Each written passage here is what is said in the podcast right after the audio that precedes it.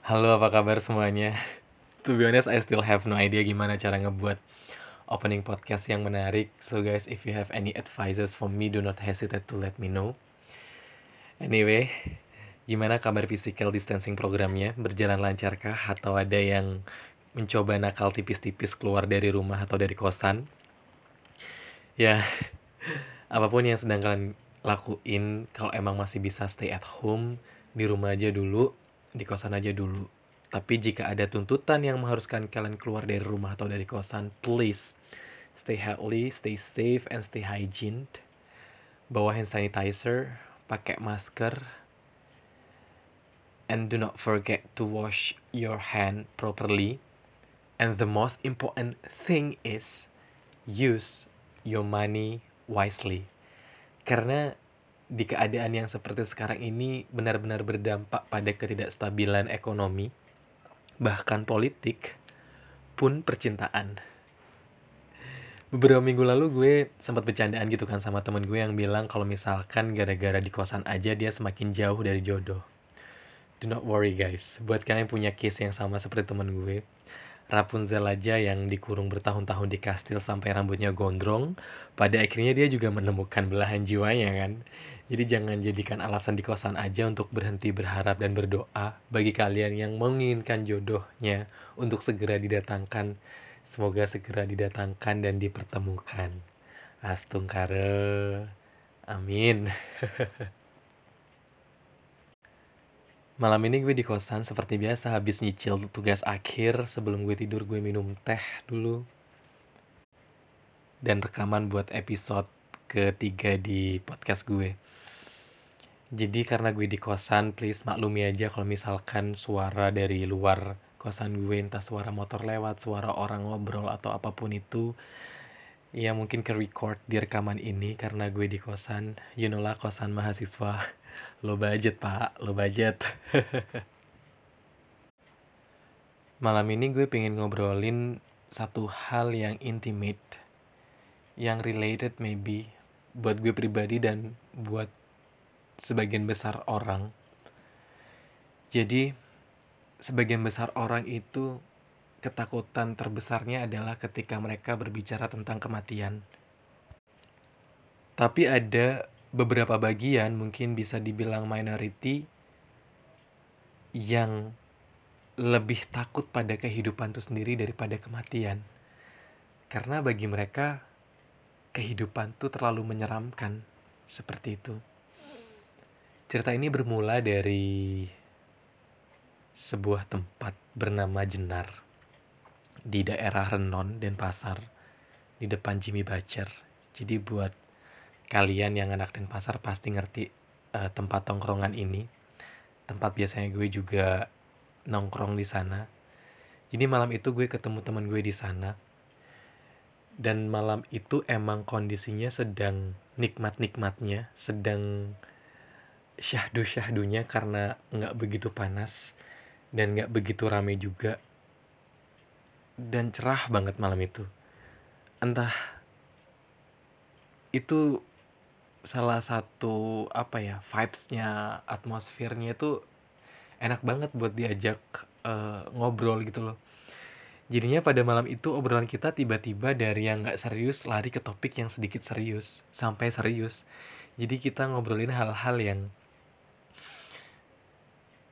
tentang kehidupan tentang kegagalan keterpurukan pandangan-pandangan filsafat bahkan tentang imajinasi-imajinasi kita di masa kecil pada malam itu. Jadi gue juga cerita ke teman gue tentang kegagalan yang pernah gue alami, keterpurukan yang berhasil gue lewati, dan banyak ketakutan-ketakutan yang yang masih sebenarnya mengambang di kepala dan hati gue. Tapi forget it karena gue nggak bakalan cerita tentang hal ini. Gue pengen cerita tentang kisah temen gue yang mengidap penyakit bipolar. Ya bipolar ya. Semoga gue nggak salah. Jadi misalkan ada anak kesehatan lo anak kesehatan dan lo mau lurusin please lurusin aja. Jadi ini adalah bipolar itu adalah salah satu penyakit yang non medis ya gue nggak ngerti apakah ini bisa diklasifikasikan sebagai penyakit psikis. Karena bipolar ini adalah salah satu gangguan yang berhubungan dengan suasana hati. Penyebabnya tuh bisa datang dari genetik lingkungan dan juga struktur senyawa kimia di dalam otak manusia seperti itulah kalau nggak salah. Dan ini yang membuat karena namanya gangguan psikis ya gangguan psikis pastinya ngebuat manusia ngebuat temen gue itu bisa sampai pada level depresi. Jadi stres dan depresi itu levelnya berbeda. I think manusia normal kebanyakan mengalami stres dan they know how to solve it. Jadi bedalah levelnya stres sama depresi. Sedangkan teman gue udah sampai pada level depresi gue nggak ngerti gimana caranya gue bisa bercerita ke kalian supaya pesannya nyampe seperti temen gue cerita ke gue waktu itu. Jadi teman gue itu sebenarnya telah menemukan apa ya pasangan hidup atau seseorang yang bener-bener gimana ya this is the right one. This is someone that I'm waiting for pokoknya ini adalah yang terbaik bagi hidupnya dia dan setelah dia menemukan seseorang ini dia telah apa ya kayak memberikan segala sesuatu yang dia punya hanya untuk bisa bareng-bareng sama kekasihnya ini. And then mereka jadi dan mereka hidup bahagia sebagaimana hubungan itu berlangsung sampai akhirnya hubungan mereka sampai pada satu tahap di mana mereka harus saling meninggalkan. Temen gue bener-bener terpukul. Gue kalau ngedengerin ceritanya gimana ya? Lo ngerti gak sih? Pernah gak sih kalau misalkan ada temen lo yang cerita, lo cuman sampai pada level mendengarkan doang. Jadi, tapi ini ketika temen gue cerita, gue itu lebih dari sekedar mendengarkan. Gue juga bener-bener ikut merasakan sesaknya ikut merasakan sedihnya gitu kan. Bahkan sampai waktu itu gue kayak kalau misalkan gue bisa nenangin teman gue dengan pelukan dan dia butuh pelukan untuk menenangkan dirinya I will open my arms. Kalau misalkan dia butuh bahu buat sandaran bentar just do it. Gue nggak peduli sama orang-orang di sekitar tapi karena saking saking gue juga merasakan sesaknya cerita yang teman gue ceritain itu jadi setelah mereka harus saling meninggalkan pagi harinya di kantor teman gue tiba-tiba tangannya gemeter. Terus dia nangis. Teman gue nggak bisa kontrol emosinya teman gue nggak bisa menguasai dirinya sendiri dan teman gue bilang kalau misalkan uh, semua mendadak kabur semua mendadak blur gitu kan dia bingung dia nggak ngerti kayak udah kosong gitu kan mendadak dan teman-teman di kantor itu juga bingung kan kenapa nih anak gitu. Dan pada akhirnya temen gue itu dibawa ke rumah sakit. Dan akhirnya setelah dari rumah sakit rajinlah dia mulai konsultasi ke psikiater. Karena dia tahu bahwa dia mengidap bipolar ini. Dan dia masih harus konsum obat gitu kan. Tapi gue nggak ngerti obat ini untuk menyembuhkan dia atau untuk meredakan uh, apa ya gangguan yang dia alami seperti itu. Nah setelah gue mendengar cerita dari teman gue itu gue jadi kayak lebih aware gitu loh sama sama sekitar gue. Ternyata ada loh jenis penyakit yang seperti ini yang sebelumnya gue nggak pernah sadari. Bagi gue dulu ya orang misalkan putus cinta terus bereaksi berlebihan bagi gue dulu itu alay kayak gitu. Tapi sekarang justru dengan cerita dari teman gue itu memberikan gue sudut pandang yang baru. Ternyata ada orang-orang seperti ini dan kebanyakan orang bisa bunuh diri ya karena mereka tidak pernah menemukan tempat yang tepat bagaimana mengelola emosionalnya mereka. Salah satu poin terpenting yang teman gue bilang adalah ruang, entah ruang menyendiri, entah ruang bercerita. Dan ini yang gue takutin. ketika temen gue memilih cerita ke gue tentang hal ini gue itu nggak punya pengetahuan yang cukup gue nggak punya kapabilitas untuk merespon segala bentuk cerita yang dia ceritakan ke gue karena gue emang nggak lagi-lagi gue nggak punya kapabilitas dan gue nggak pernah research tentang ini kayak gitu. Tapi di sisi lain gue nggak pingin juga respon yang gue berikan ke teman gue itu hanya sampai pada tahap ya udah yang sabar ya semangat ya. Come on. Lo pasti pernah nggak sih cerita sama temen lo? And then uh, temen lo uh, cuman ngejawab sabar ya semangat ya. To be honest that wasn't help me at all. Tapi beda konteksnya ketika kadang gini kadang gue cerita sama orang gue emang butuh masukan dari orang itu. Kadang pula gue cerita sama orang karena gue pengen didengerin doang nggak nggak butuhin jawaban kayak gitu. Tapi ketika responnya seperti itu bener-bener kayak to be honest waktu itu itu bener-bener nggak ngebantu. Makanya gue nggak pengen banget ngeluarin kata-kata itu ketika temen gue percaya untuk cerita ke gue tentang tentang ini. Makanya setelah kejadian itu gue research gue sampai ngebaca jurnal ilmiah tentang ini kayak gitu. Tentang tentang depresi ini. Dan gue baca sekarang gue sedang uh, ngebaca salah satu buku jadi ini juga international bestseller. Judulnya Reasons to Stay Alive kisah nyata melawan depresi dan berdamai dengan diri sendiri. Ini kisah nyata dari Matt Haig. Gue nggak ngerti gimana pronounce yang benar tapi gue coba spell. M A T T H A I G. Ya si Matt. Jadi dia ini adalah kisahnya dia melawan depresi. Gue juga belum selesai baca bukunya baru beberapa halaman. Dari beberapa halaman itu yang um, ada beberapa kalimat yang kemudian menggeser sedikit perspektif gue. Ini gue coba baca bukunya ya. Jadi um, wait nih. Gue baca ini dari bukunya langsung. Pada titik terburuk, Anda mendapati diri Anda dengan putus asa, mengharapkan kesakitan lain, kesakitan fisik lain, karena pikiran manusia memang tidak terbatas. Dan siksaan-siksaan pikiran ketika benar-benar terjadi juga sama tidak terbatasnya. Anda bisa mengalami depresi sekaligus merasa senang, sama seperti Anda bisa menjadi alkoholik yang sedang sadar Depresi tidak selalu memiliki sebab yang jelas. Depresi itu misterius, bahkan bagi para penderitanya. Emang sedikit ribet, tapi justru dari keributan keribetan ini akhirnya ngebuat gue semakin penasaran apa yang bisa gue gali nih kayak gitu. You know kan? Dan dia mention di bukunya kalau misalkan depresi itu misterius. Bahkan bagi mereka yang menderita itu juga itu menjadi hal yang misterius juga. Kan rada aneh kan ketika tanya misalkan lo punya teman yang depresi tiba-tiba dia nangis dan lo nanya lo kenapa? Terus jawabannya nggak tahu gue kenapa. Lah gimana kita bisa tahu ketika dia juga tidak tahu dia kenapa juga gitu kan. Ya itu lagi-lagi karena depresi itu misterius.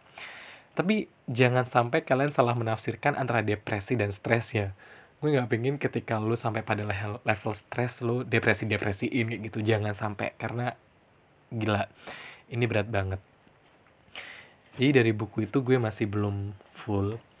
Tapi ada salah satu kisah dari si Matt ini tapi gue nggak ngerti endingnya. Gue lupa di halaman berapa.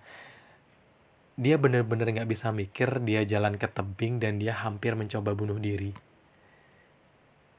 Tapi salah satu hal yang menggagalkan dia untuk terjun dari tebing itu adalah dengan memikirkan orang-orang yang dia sayang. Beruntungnya uh, Matt ini gue nggak ngerti uh, punya kekasih atau sahabat kekasih deh kayaknya yang ya emang selalu berada di dekatnya dia gitu. Meskipun si Matt juga kayak orang linglung kalau misalkan gue baca dari bukunya ya tapi gue belum bisa ceritain full deh. Nanti aja ngomongin tentang buku ini. Jadi judulnya Reasons to Stay Alive. Buat kalian yang emang mau baca boleh. Dan bahkan guys gue sampai ngebaca jurnal ilmiah. Karena gue orangnya sedikit rasional ya. Gue orangnya sedikit rasional gue nyari-nyari jurnal yang erat kaitannya dengan masalah ini. Dan gue menemukan judulnya loss and grief. Jadi di sana juga ada pengertian kehilangan itu apa dan ternyata ada jenis-jenisnya juga, ada sifat-sifatnya juga, ada tipe-tipenya juga dan ada kategori-kategorinya juga, which is itu panjang banget tapi yang masih nempel di otak gue pada waktu adalah tahapan proses dari kehilangan itu sendiri. Jadi jadi memang semua dimulai dari penolakan atau denial atau apa ya pengingkaran seperti itu. Lalu lanjut kepada fase marah, ada tawar menawar sampai pada akhirnya ada satu titik um, titik tercerah yaitu ketika orang-orang yang emang merasa terpuruk itu sampai pada titik acceptance atau penerimaan. Tapi untuk sampai pada titik ini tuh dibutuhkan effort yang benar-benar luar biasa. Dan gejala-gejalanya pun bisa dianalisis. Tapi itu menurut jurnal yang gue baca, tapi juga lagi-lagi belum gue habisin. Ya, I hope someday uh, gue bisa sharing lebih banyak tentang hal ini. Kita bisa bisa ngobrol lebih banyak tentang hal ini in the real life of course. Jadi sekarang please be aware ketika kalian emang menemukan teman-teman kalian yang terlihat seperti itu apa ya don't judge them. Just give them a place. Iya, yeah, sometimes mereka butuh orang, tapi ketika lo ngerasa bahwa lo bukan orang yang tepat, ya, berikan mereka ruang. Jangan pernah judge mereka seperti itu sih. Mungkin ya gue nggak ngerti. Dan ngomongin tentang kehilangan selain gue ngebaca buku dan jurnal itu gue juga uh, membuka percakapan melalui berbagai platform sosial media gue minta pendapat dari teman-teman tentang hal ini dan thank you so much buat teman-teman yang udah mau menanggapi, mau sharing, bahkan ada yang cerita sampai panjang melalui direct message. Jadi gue buka dari Facebook, Twitter, email, aplikasi chat, dan juga Instagram. Dan itu udah masuk semuanya. Gue udah baca-baca semuanya. Dan pertanyaan gue waktu itu adalah tentang gimana mereka bisa belajar dan bangkit dari kehilangan. Kayak gitu. Oke deh. Jadi gue mau menanggapi beberapa komentar-komentar dari teman-teman dari sosial media yang pertama gue mau nanggapin dari Instagram gue dulu jadi di Instagram gue juga ngebuka kayak gue nggak ngerti template-nya tuh apa ya kayak pertanyaan jadi bisa dijawab simple-simple tapi gue bedain ya ada yang cerita dari DM yang uh, perspektifnya sedikit panjang itu bakalan gue baca di akhir-akhir untuk yang random yang emang um, apa ya yang emang pendek-pendek gitu kan uh, gue bacain sekarang. Okur. Oke, jadi dari Instagram gue ada beberapa yang masuk. Mereka gimana bangkit dari kehilangan itu sendiri. Yang pertama ada dari Ed Kak Ed Rizky Surya. Oke Kak Rizky. Ini Kak Boy juga merupakan salah satu idola gue di kampus. Halo Kak Boy, apa kabar? Jadi kalau Kak Boy ini menganalogikannya seperti korek api. Kalau hilang ya beli lagi atau enggak nyolong punya teman. cari yang baru gitu ya kayak maksudnya well bagi orang yang punya privilege seperti Kak Boy dengan muka yang tampan yang menjadi idola bagi kebanyakan wanita di kampus dan di mana pun itu itu akan menjadi mudah kak. Tapi bagaimana nasib orang-orang yang kaum kaum proletar yang bulukan macam awak nih loh kak? Itulah susahnya. Makanya kebanyakan orang-orang seperti orang-orang kaum bulukan itu susah banget move on-nya. Itu dari Kak Boy. Terus ada dari Ed Robi Gusmana ini adalah salah satu konten creator juga ya. Jadi buat kalian yang emang concern sama masalah kesehatan yang pengen ngebentuk tubuh kotak-kotak bulat-bulat wajib di follow Instagramnya dia at dan dia juga punya channel YouTube. Jadi menurut dia melakukan hal baru lah pastinya. Yep. Kadang mengalihkan fokus kita itu bisa membantu tapi menurut gue nggak 100% ngebantu sih. Depend on apa ya? Seberapa besar kita, rasa kehilangan yang kita alami. Terus ada dari at Put 22 harus kepepet. Gue nggak ngerti kepepetnya gimana. Dari at Sitaka sibukin diri ke hal-hal yang positif. Cari teman atau keluarga ceritain semuanya ke mereka. Iya lagi-lagi mengalihkan fokus tuh juga membantu. Tapi gue nggak ngerti apakah itu bisa solve the problem dan cari teman atau keluarga untuk ceritain tuh juga meringan meringankan juga. Tapi gue juga masih nggak bisa bilang kalau misalkan ini bantu nyembuhin totally or not. Ada dari at mega wahyuni underscore survive wake up after crying many times let it go and don't forget to pray. Yap oh my god. Kok gue lupa ya buat tentang pre ini ada dari at ad perdana underscore. Dia bilang intinya cepet move on aja. Ini sama seperti kakeknya si kak Rizky Boy. Dasar kalian berdua tuh korek. Dari at pande.sanjaya cari yang baru. Wek wek wek. Oh gitu ya cari yang baru. Jadi apa kabar yang dulu di kagak. Ya udah selamat mencari yang baru. Semoga kamu tidak menyesali keputusanmu yang lama itu. Ada dari at Francisco underscore Situmorang. Ya tetap mencari untuk menghilangkannya lagi dan membuat dia sadar bahwa kepergiannya tidak selamanya berarti. Anjay. Ini ini banget ya. Kayak tegas banget gitu ya. Kayak kayak misi balas dendam. Jadi ketika dia kehilangan dia tuh harus meluapkan emosinya kepada orang lain kali ya. Nggak ngerti. Thank you bang Frans sudah berbagi. Ada dari at sleepy caffeine underscore terlalu sering merasakan kehilangan bingung mau cerita yang mana. Ya Tuhan. Ya semoga dari kehilangan-kehilangan yang pernah kamu alami kamu bisa mengambil pelajaran-pelajaran di antaranya. Anjay. Ada dari Ed Rikha Setia 2. Nangis dulu seharian berdamai sama diri sendiri buat plan selanjutnya apa yang harus dikerjain. Yes, kayaknya dia ini adalah tipikal orang yang well organized gitu ya. Jadi semuanya harus diorganize dulu.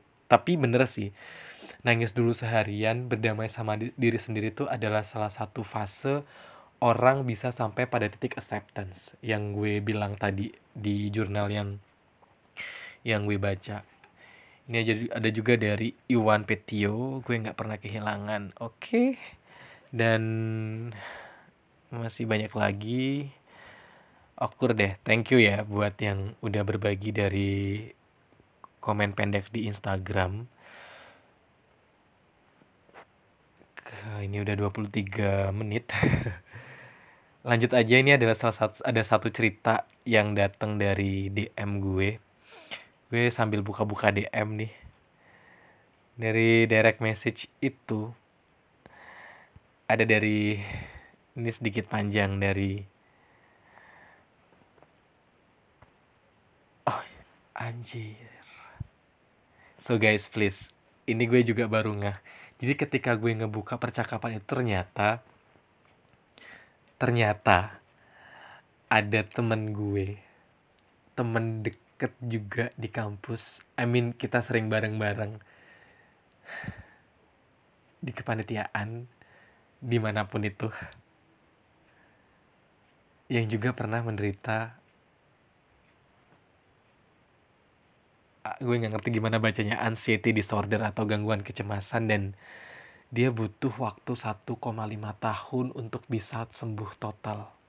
Anjir tuh kan. Itu terjadi sama orang-orang di sekitar gue dan gue sebelumnya nggak pernah menyadari. Ya ampun betapa tidak pekanya aku ini. Tapi dia nggak mau disebutin namanya it's okay. Semangat ya. Tapi syukur sekarang dia udah bilang kok misalkan dia udah sembuh total. Ini ada datang dari Etrik Tri Krisma underscore. Sambil curcol dikit haha awalnya ngira nggak bakal bisa bangkit dari kehilangan ibaratnya kayak terlalu berharga saat itu. Sampai rumah pun jadi tempat yang cuma jadi tempat mampir untuk tidur doang saat itu. Ibaratnya kayak bener-bener kabur banget gitu. Sibuk-sibukin diri sampai akhirnya sadar bahwa diri sendiri harus lebih bahagia. Pertama benah diri sendiri me time lebih sering bergaul lebih banyak lalu waktu berlalu dan sadar aku udah bangkit. Ais. Thank you motivasinya.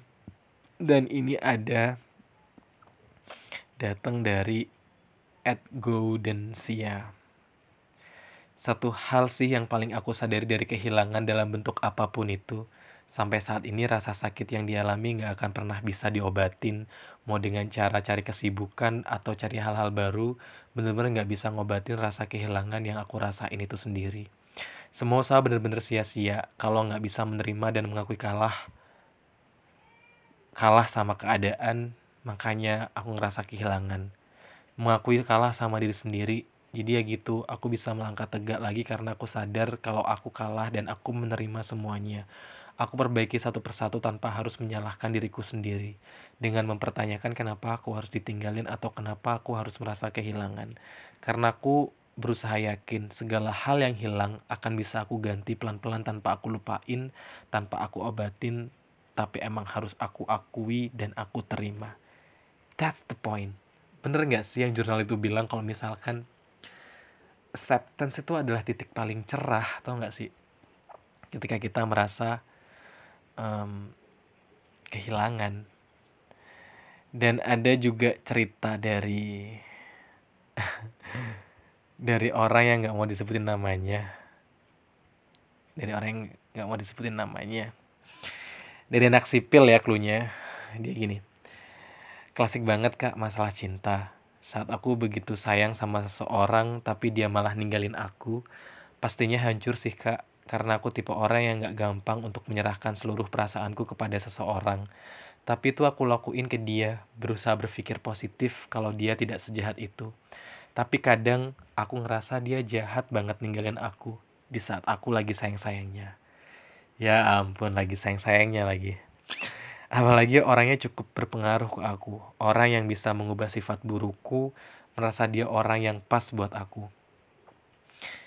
Oke, ketika emang ada seseorang yang sampai bisa merubah sifat buruk itu berarti orang itu telah memberikan sesuatu yang emang bakalan susah sih dilupain But again gue juga pernah ngerasa seperti ini dulu. Tapi gue bangkit dengan salah satu quotes dari Mother Teresa. Ini Mother Teresa bilang kalau some people comes into your life as blessings and the others comes into your life as lessons. Jadi nggak semua orang yang datang ke kehidupan kita tuh menjadi berkat, tapi sebagian tuh datang dari kita untuk apa ya?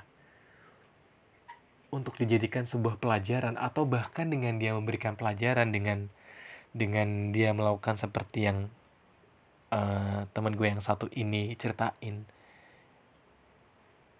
berarti dia emang dikirim Tuhan untuk menjadi lesson sih menurut gue.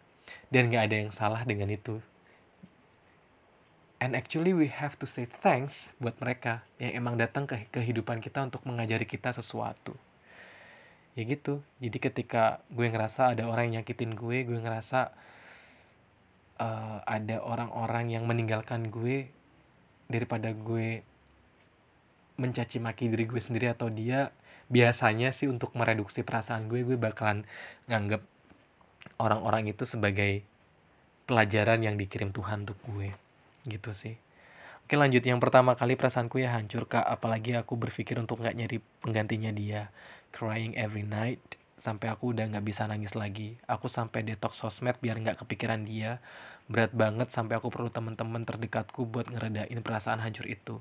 Tapi semakin ke sini aku semakin sadar kak harus akunya yang bisa menerima kenyataan berdamai sama diri sendiri mengikhlaskan biarin dia memilih jalannya sendiri that's it again kan lagi-lagi dia udah sampai pada titik acceptance itu yang membuat dia sedikit ringan dalam menjalani kehidupannya pasca patah hati.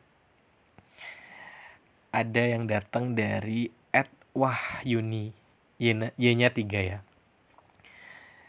Jadi caranya Wahyuni buat bangkit dari kehilangan adalah stay positive thinking aja karena semuanya pasti ada sebab dan akibatnya. Kalau menurut aku kak kalau kehilangan tuh ada dua kemungkinan nih. Pertama emang karena kita belum siap masih diberi waktu dan kesempatan lagi untuk membenahi diri biar lebih baik lagi dan gak mengecew dan gak mengecewakan jika nantinya dikasih kesempatan lagi.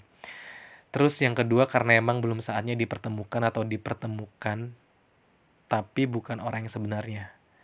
Maksudnya ya bukan jodohnya gitu kak. Intinya kalau merasa kehilangan ya introspeksi diri aja dulu dievaluasi apa yang menurut kita ini nggak bener.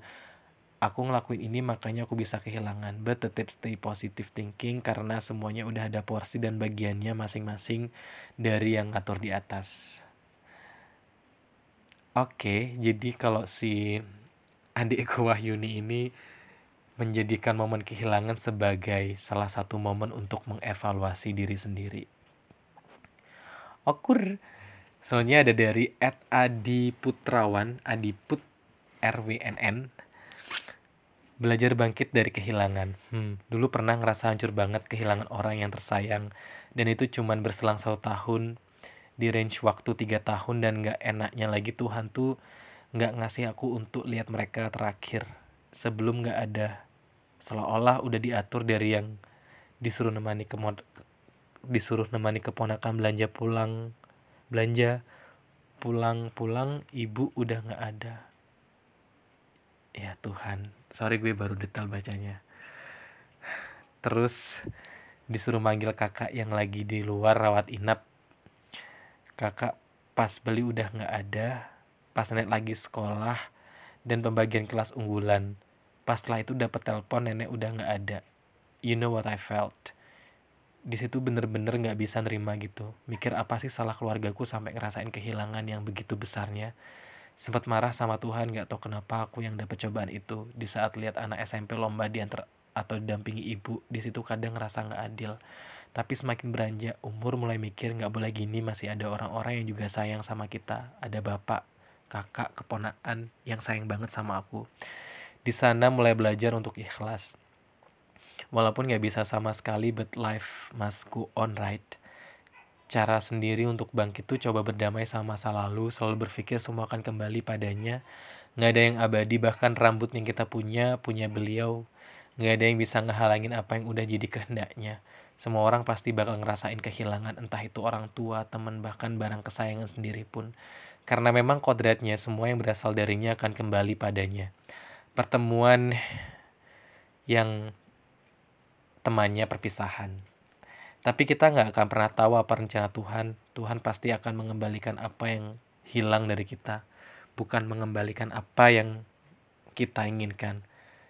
Dari rasa sakit yang kita rasakan, kita nggak bakal tahu kebahagiaan apa yang akan Tuhan berikan sama kita. Dari jalan mana kita nggak akan tahu. Yang jelas jalani hidup, berdoa padanya, berdoa, dan minta restu sama orang-orang yang kamu sayang Sayangi orang-orang di sekitarmu sebelum mereka meninggalkanmu dengan penyesalanmu. Ini sama seperti nanti gue bakalan cerita tersendiri setelah ini. Gue sebenarnya cukup apa ya? Iya, kehilangan terberat adalah ketika orang tua kita ya. Dan jujur aja kemarin saat gue baca cerita temen gue yang dia udah sudih buat share. Temen gue cerita detail banget. Kayak dia kehilangan ibunya yang kanker. Anjir gue kok misalkan ngebaca itu cerita lagi ngebaca chatnya lagi tuh dari awal ibunya merasa ada keanehan. Dari awal beli tahu teks sampai akhirnya ibunya meninggal. Ya ampun ya oke okay. jadi intinya kehilangan tuh emang harus ada support system yang kuat entah dari orang-orang yang tersayang dan jangan lupa jangan lupakan Tuhan dalam segala bentuk tindakan yang dilakukan. Oke, itu dari Instagram. Ada ya yang belum dibaca? Kayaknya udah deh semua. Oke, itu dari Instagram. Dan kita pindah ke platform lainnya. Ini ke Facebook. Oke, ke Facebook. Semoga nggak lelet. Saya gue juga sambil online sih ini. Jadi di Facebook tuh juga panjang ya. Dari Karziri dia tanya kehilangan apa. Ini ada dari um, oke gue pilih dulu ya yang yang menurut gue paling bagus nih dari Kak Friska Friska De Putri Frisca De Putri dulu namanya Friska Friswalternivia Oke, ada beberapa tahap kehilangan, biasanya akan berulang sampai akhirnya bisa ikhlas. Oke, simak baik-baik, ini sedikit teoritik dan hampir sama dengan jurnal yang gue baca. Pertama denial, penolakan. Biasanya masih nggak percaya dan nggak mau percaya. Kedua, anger, kemarahan. Biasanya setelah kita nggak percaya kita marah, kenapa bisa-bisanya hilang. Ketiga, bargaining atau berandai-andai. Mungkin kalau aku gini nggak bakal gitu. Di tahap ini biasanya kalau orang putusan dari pacar pengen balikan sampai ngemis-ngemis. Keempat, depression, putus asa, dan sedih berlebihan. Ketika nggak ada yang berhasil dalam tahap ketiga, pilihannya cuma satu, nangis sampai nggak bisa nangis lagi. Tapi gue sedikit nggak setuju sih dengan tahap depression ini. Ada tahap stres dulu sebelum masuk ke depresi karena bagi gue stres dan depresi itu punya tingkatan yang berbeda. Eh, tapi beda ya kan konteksnya Ya oke okay lah forget it. Yang kelima ada acceptance. Nah ini yang gue bilang dari tadi. Penerimaan. Kadang dari tahap keempat ngulang lagi ke tahap pertama. Tapi pada akhirnya ketika bisa paham ada hal yang memang harus terjadi. Biasanya akan ikhlas. Kalau dari aku kuncinya ikutin aja semuanya. Ikutin ngalir dengan aliran emosinya sambil mengingatkan untuk nggak overreacting. Bisa jadi memang harus ada yang dilepaskan dari hidup. Pahami aja semua itu maunya semesta nanti juga tahu kenapa harus begitu. Dan lumayan rame komen-komennya dari dari Tika, dari Bang Riswandi, dari Mami Yova juga di sini. Kita sedikit diskusi gitu kan. Tapi nggak mungkin gue baca juga, panjang banget juga. Tapi gue pilih satu deh random ya. Nih, dari Bang Riswandi, ketika kita terlalu terlena dengan semua kenangan yang hilang, di situ kekal kekalahannya. Bukan soal pacaran hanya kalah menang karena hubungan itu suatu anugerah dan bisa jadi, juga jadi musibah kalau salah mengambil pelajaran dan hikmah. Gak sedikit kan yang milih bunuh diri dan lain-lain dan gak sedikit juga yang berhasil melewatinya dengan menjadi lebih dewasa lagi. Oke, jadi ada pilihannya. Jadi lo mau belajar atau lu mau terpuruk? Ah kayak gue kayaknya rada kram deh. And ada dari lagi dari Kak Rismawati Pardede. Kak Rismawati sekarang di Jakarta atau di Semarang ya udah lama banget nggak kontekan terakhir ketemu Kak Risma tuh di Samarinda Oke, kalau kakak kehilangan sesuatu ataupun kekecewaan, malah di situlah menimbulkan sesuatu hal yang baru di luar dari kemampuan kakak ataupun apa yang tidak pernah kakak bayangkan. Jadi ketika kakak merasa kehilangan atau kekecewaan, pasti jadi merasa drop. Bahkan hal ini jelas terlihat dari perubahan kakak dalam keseharian. Dan biasanya butuh waktu sebulan untuk bisa benar-benar menguatkan diri, menyemangati diri sendiri, membuang jauh-jauh pikiran yang hanya menimbulkan kesia-siaan belaka. Akhirnya kakak selalu berusaha memikirkan sesuatu bahkan bisa lebih dari porsi kakak supaya kakak bisa melupakan semuanya dan saat kakak memikirkan sesuatu ide di situlah malah meningkatkan semangat, keberanian, optimis, kepercayaan diri sehingga pada akhirnya bisa membuahkan hasil yang luar biasa bagi kakak. OMG, butuh waktu yang sebulan ya. Jadi karisma ini lebih memilih untuk mencari fokus lain yang lebih produktif untuk bisa berdamai dengan diri sendiri. Tapi anyway, ini gue sedikit setuju sih ketika gue juga menerapkan ini sih ketika gue merasa sedih biasanya kesedihan gue itu gue nikmati dan gue luapkan dalam bentuk puisi ataupun tulisan contohnya waktu itu ada kalau misalkan lo lihat ini cerita waktu gue menjabat sebagai ketua bidang keilmuan dan penalaran. Baru-baru menjabat gue masih belum dapat sekretaris bidang. Jadi susah banget dapat segbit waktu itu. Sampai akhirnya lahirlah sebuah tulisan. Ada di caption Instagram gue judulnya titik. Itu juga buah dari apa ya dari kegelisahan dari kegambangan dan keterpurukan yang gue alami pada waktu itu. Thank you Kak Risma for sharing. Ada dari Tika When my father die, my world is broken, but I can live with our memoriam and still believe that my father always in my side every single days. Jadi dengan hidup bersama kenangan-kenangan ayahnya, Tika tidak pernah merasa kehilangan. Ya, dia bilang, he's my best father ever I had. He never die. Thank you Tika for sharing.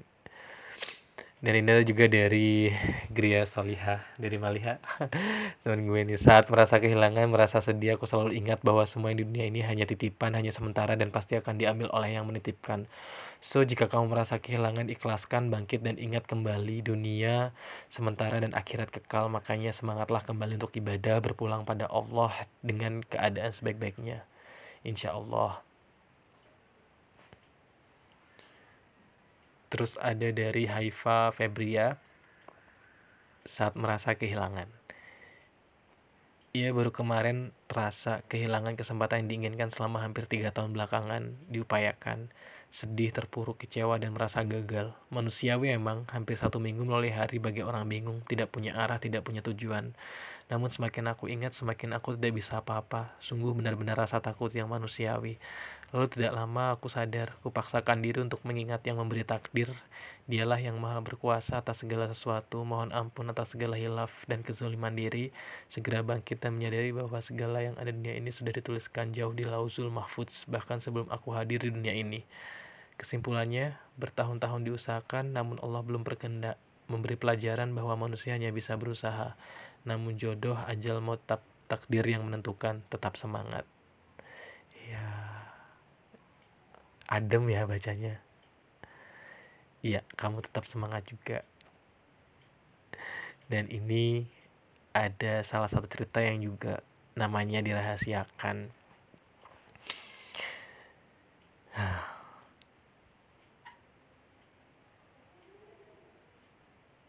Oke. Nih, ini namanya rahasia dia jadi ceritanya kayak kehilangan kesempatan dia untuk menjadi sarjana. Saat kehilangan sesuatu apa pun itu, tampillah menjadi pribadi yang kuat agar orang tidak mencemooh, mencemooh kegagalanmu. Lalu berikan ruang untukmu sendiri, cari tempat di mana kamu tidak dapat diganggu orang lain. Menangislah sepuasnya sampai berleleran atau teriak-teriak juga bisa. Disarankan ke tempat karaoke sendiri aja kalau ada uang. Silakan nangis sambil nyanyi nyanyi gila. Iya, itu wujud menerima emosi jika masih belum puas juga, carilah seorang kawan yang kamu percaya dapat kamu luapkan segala perasaan dan gundah hatimu. Jangan asal orang aja nanti aibmu malah disebarkan.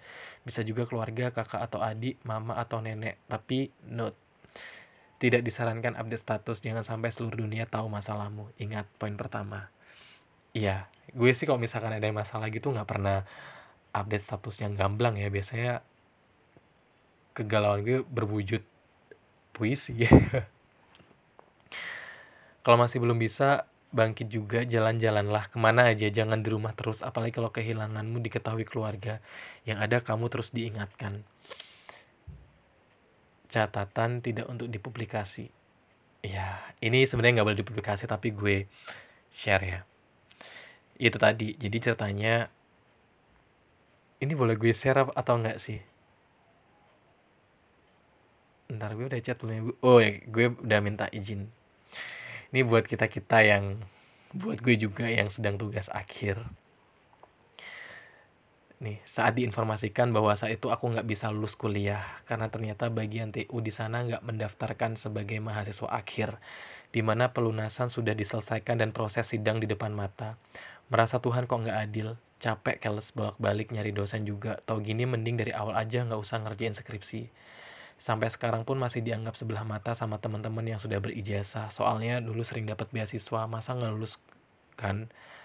Setelah nangis puas dan lain-lain lalalalala the last choices I do is marriage. Oke, okay, itu keputusan juga sih. Biar cepet move on, setiap berangkat kerja aku selalu lewat depan kampusku. Awalnya jengkel, sebel karena sebel sebenarnya banyak jalan lain. Cuman bukankah kalau sering dilewatin rasa itu lama-lama akan hilang juga? Terbukti sekarang hanya angin lalu aja kalau bahas kampus itu. Tapi anyway teman gue yang ini yang namanya gue Samarin uh, juga masih akan mengejar gelar sarjananya. Meskipun harus ketunda tapi gue please kejar karena udah juga mau hampir selesai kan dan sebenarnya ini cerita terakhir yang gue bilang tadi. Tapi ini akan menjadi cerita yang panjang-panjang sekali ya. Tapi ya udah sih gue cuman mau ngucapin thank you karena udah mau sharing tentang gimana gue kalau ngebaca cerita temen gue yang terakhir ini tentang dia yang kehilangan ibunya. Karena kanker itu itu di beberapa part gue kayak kayak sedih banget gitu loh. Kayak sampai kadang gue nangis waktu waktu gue baca itu lagi. Tapi terlalu panjang dan juga tapi setidaknya tuh udah ngasih gue pembelajaran. Thank you so much buat teman gue di Surabaya. Thank you banget udah mau sharing.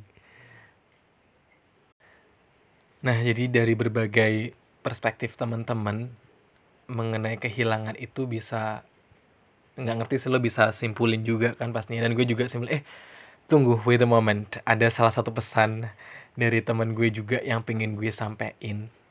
Ini dari teman gue yang gue cerita tadi dia menderita gangguan kecemasan dan butuh 1,5 tahun untuk sembuh. Ini ya. Untuk orang-orang yang ngerasa sakit listen to me kalian tuh kuat sangat kuat. Cobaan apa pun yang terjadi di hidup kalian tuh nggak akan melebihi kemampuan kalian. Apa yang kalian rasain sekarang adalah proses yang akan mendewasakan kalian. Akan ada banyak sekali pelajaran di baliknya, akan datang banyak sekali orang-orang baik dan pengaruh-pengaruh baik yang akan membantumu. Kamu tidak sendiri, satu-satunya hal yang harus kamu lakukan hanyalah berdamai dengan diri sendiri. Kamu harus memaafkan diri sendiri, sayangi diri kamu, jangan pernah merasa rendah diri. Kamu harus yakin kamu bisa melewatinya. Lawan semua hal yang buat kamu gak nyaman, cari bahagiamu, cari senangmu, berpikir positif, selebihnya bersyukur. Percayalah semua rasa sakit itu pasti akan hilang dan berganti kesenangan. Cabut dan buang jauh-jauh duri yang menancap di tubuhmu, maka kamu akan sembuh. Ingat, kamu tidak pernah kehilangan apa pun dalam dirimu. Kamu utuh, sangat utuh. Thank you. Dan buat orang-orang yang menganggap orang-orang seperti kita yang menerima mengidap gangguan seperti ini itu alay. Ini please please please please open your eyes and open your mind jangan pernah ngejudge orang dengan gangguan mental karena itu akan membunuhnya perlahan ngejalanin hidup dengan gangguan tuh nggak gampang. Tolong rendahkan egomu sedikit. Tunjukkan rasa kemanusiaanmu. Jadilah penyelamat. Jika tidak bisa cukup diam. Jangan dicibir. Jangan buat keadaan semakin buruk. Latihlah dirimu untuk peduli karena mereka hanya membutuhkan dukungan darimu untuk kembali pulih. Oke, tersampaikan. Terima kasih juga udah sharing teman aku, sahabat. Thank you. Ya, begitu banyak cerita yang masuk dari yang panjang-panjang, dari tanggapan yang pendek-pendek. Dan mungkin kalau misalkan ada yang belum sempat gue bacain, I have to say sorry. Tapi setidaknya itu udah ngasih gue banyak pembelajaran. Lagi-lagi dari sebagian besar orang yang berhasil bangkit dari kehilangan adalah ketika mereka berhasil sampai pada tahap acceptance, tahap menerima. Jadi kuncinya adalah sampai ke sana aja dulu. Jangan pernah ada penolakan, jangan pernah menyesal diri sendiri, jangan pernah rendah diri. Rendah hati itu sih perlu kayak gitu. Dan again, gue juga nggak bisa ngomong banyak mungkin kalian juga bisa menyimpulkan secara diri sendiri secara sendiri klise ketika gue bilang bahwa